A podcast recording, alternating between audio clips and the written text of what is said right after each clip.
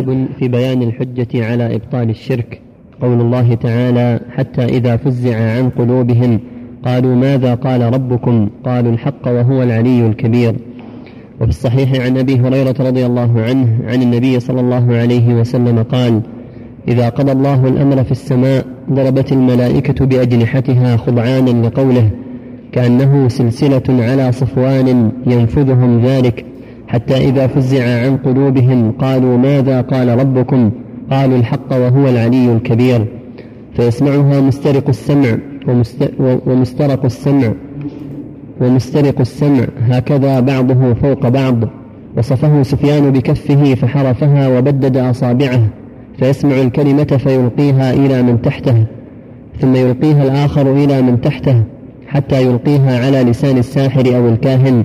فربما أدركه الشهاب قبل أن يلقيها وربما ألقاها قبل أن يدركه فيكذب معها مئة كذبة فيقال أليس قد قال لنا يوم كذا وكذا كذا وكذا؟ فيصدق بتلك الكلمة التي سمعت من السماء. وعن النواس بن سمعان رضي الله عنه قال قال رسول الله صلى الله عليه وسلم إذا أراد الله تعالى أن يوحي بالأمر تكلم بالوحي أخذت السماوات منه رجفة. أو قال رعدة شديدة خوفا من الله عز وجل. فإذا سمع ذلك أهل السماوات صعقوا وخروا لله سجدا. فيكون أول من يرفع رأسه جبريل فيكلمه الله من وحيه بما أراد. ثم يمر جبريل على الملائكة كلما مر بسماء سأله ملائكتها ماذا قال ربنا يا جبريل؟ فيقول جبريل قال الحق وهو العلي الكبير. فيقولون كلهم مثل ما قال جبريل. فينتهي جبريل بالوحي إلى حيث أمره الله عز وجل. يقول رحمه الله باب قول الله تعالى حتى إذا فزع عن قلوبهم. قالوا ماذا قال ربهم؟ قالوا الحق وعليه كبير أراد بهذه الترجمة بيان ما يصيب الملائكة من الفزع والخوف عند سماع كلام الله. وهم الملائكة. فكيف يدعون على الله؟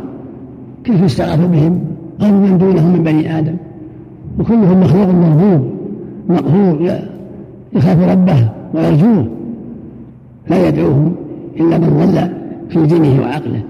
هؤلاء الملائكة مع مكانتهم من الله وقربهم منه سبحانه يخافونه الخوف العظيم فدل ذلك على أنهم لا يصلحون أن يدعوا من دون الله وهم عبيد. مكرمون. لا يجوز دعاءهم ولا الاستغاثة بهم. قال الله في حقهم. وقالوا اتخذ الرحمن ولدا بل عباد مكرمون يعني ملائكة لا يسبقونه بالقول وهم بأمره يعملون. يعلم ما بين أيديهم وما خلفهم ولا يشفعون إلا لمن ارتضى وهم من خشيته مشفقون. الكفار من مشرك العرب سموا الملائكة بنات الله ولدا لله فأنكر الله عليهم ذلك. وقالوا وقالوا اتخذ الرحمن ولدا. سبحانه والعباد مكرمون لم يتنزه عن الولد والصاحبة كما قال عز وجل بدر السماء أما يكون له ولد ولم تكن له صاحبة. قال عز وجل لم يلد ولم يولد ولم يكن له كفوا أحد. يقول سبحانه ولا تنفع الشفة عنده إلا لمن أذن الله حتى إذا فزع عن قلوبهم. يعني الملائكة. قالوا ماذا قال ربكم يقول قال بعضهم بعض يسأل بعضهم بعضا. ماذا قال ربهم؟ فيقولون قال الحق هو الكبير يعني قال الحق ويقول قال كذا وقال كذا وقال كذا. فيقول كلهم مثل ما قال جبرائيل. فيسمعه مسترق السمع. يسمع الكلمة التي قالها الملائكة. في السماء يسمعون الكلمة فيلقونها إلى أهل الأرض من الكهنة كما يأتي. ومسترق السمع من الجن من الشياطين هكذا بعضه فوق بعض. يعني بعضه فوق بعض من الماسة حتى عينان السماء. كما قال تعالى وأنا لمسنا السماء فوجدناها مليت حرسا شديدا وشهوبا.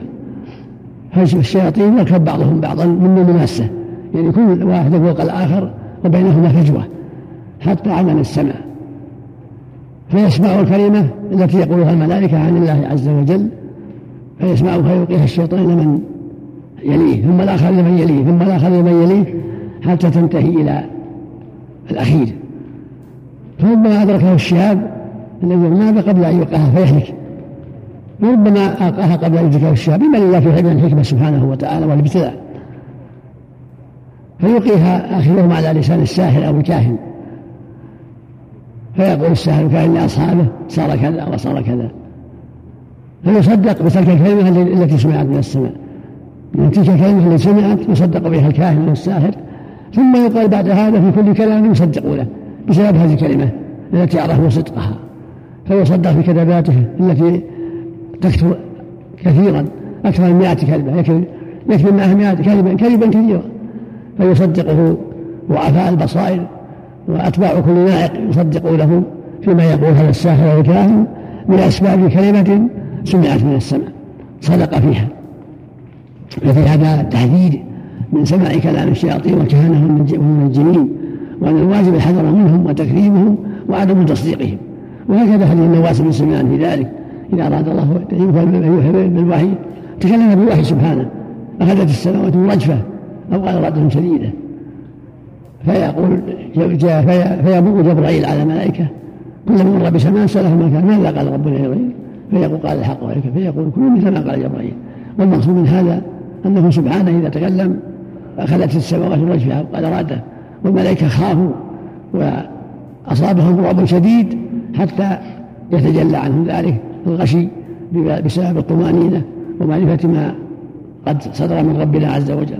كل واحد خائف كما قال تعالى وهم من خشيته مشفقون. قال تعالى يخافون ربهم من فوقهم ويفعلون ما يؤمرون. فإذا كانت هذه حال الملائكة فكيف بغيرهم؟ من بني آدم من الجن من غيرهم حالتهم دون ذلك. فإذا كان الملائكة يخافون ربهم ويخشونه ولا يملكون لهم ولا ضرا فغيرهم كذلك. لا يجوز أن يدعى ولا يستغاث به ولا ينذر به ولا يتبرك به ولا غير ذلك. لأنهم عباد مقهورون مرغوبون والملك لله عز وجل. فهو الذي يدعى والذي يستغاث به والذي يتقرب إليه بالذبائح والنذور والصلاة وغيرها. هو الإله الحق جل وعلا. هذا هو المقصود من هذه الترجمة. بيان أن العبادة لله سبحانه وأنها مستحقة لله وأن الملائكة ومن دونهم عبيد يخشون الله يخافونه لا يصلحون أن يعبدوا من دون الله. وهكذا الرسل وهكذا الجن وهكذا الأصنام وهكذا الكواكب وهكذا غير ذلك. جميع المخلوقات كلها مقهورة لا تصلح أن تعبد من دون الله ولا أن تدعى من دون الله. بل يجب على المكلفين إخلاص العبادة لله وحده كما قال عز وجل وما أمروا إلا ليعبدوا الله مخلصين له الدين وقضى ربك ألا تعبدوا إلا إياه. فاعبد الله مخلصا له الدين وغيرها من الآيات. نسأل الله السلامة.